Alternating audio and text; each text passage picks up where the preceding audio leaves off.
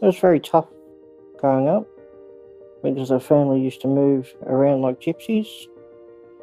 The old man, the old man used to rack a bill up in town and do the moonlight flips.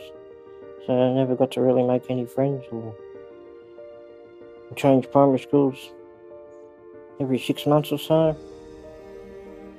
Describe yourself in three words.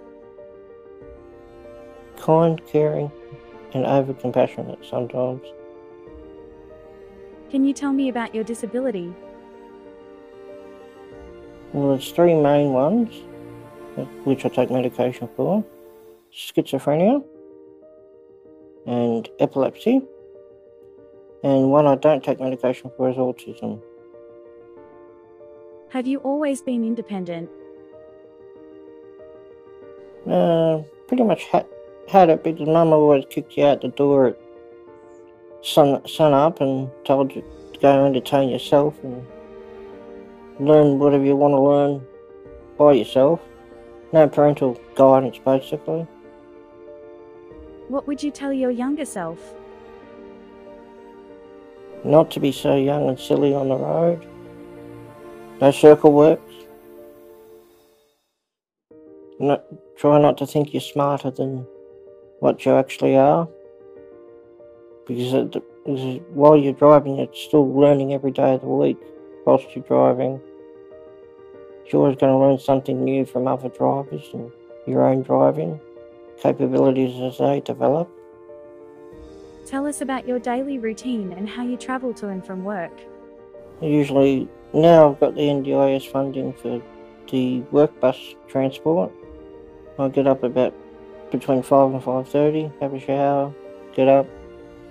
Renee drives me to the Renuna RSL and for, for the work bus at quarter past six. Then I just walk up to laundry and catch the work bus home. Do you have a funny travel story? Just the usual falling asleep and waking up somewhere you don't know where you are. I've done that several times. Wondering where you are and how to get back to where you're supposed to get back to. And having the courage to ask people how I'll get back to where you need to get back to. Tell us about your Flagstaff driver training. Well, I had my L's up until 2019. I had them for five years. I just couldn't do it pass the information test. So I'll just do this course as a refresher and learn new rules and regulations and basically refresh yourself on what you need to do for the test.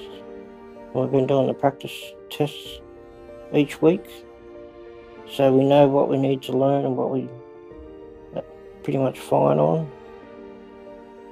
Why did you want to learn to drive?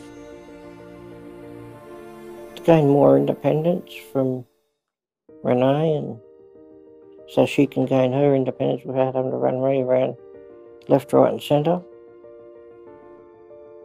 Is there anything that scares you about driving? Mainly other drivers and their behaviours on the road, or sometimes lack of behaviour on the road. Like last week, we had Renee had a driver overtake her on the emergency lane with about 10 metres left. So she had to brake suddenly and to let this goose come through. What are you learning in the driver training course? Basically, everything you need to know to get a license and what how to be a safe driver and self education on what what you have to do and what you don't have to do. And, but the best acronym we've learned is SIPDE.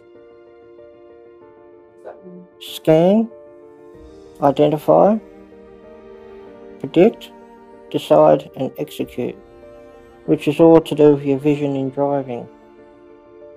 Your three fields of vision two peripherals and your straight vision.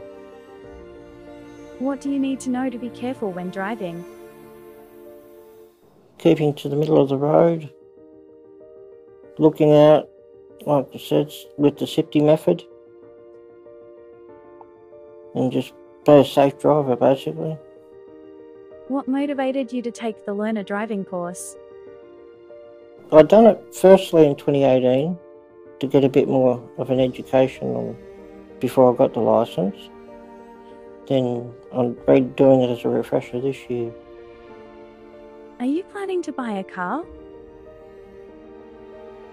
I'm hopefully going to be looking at one this weekend. What type of car?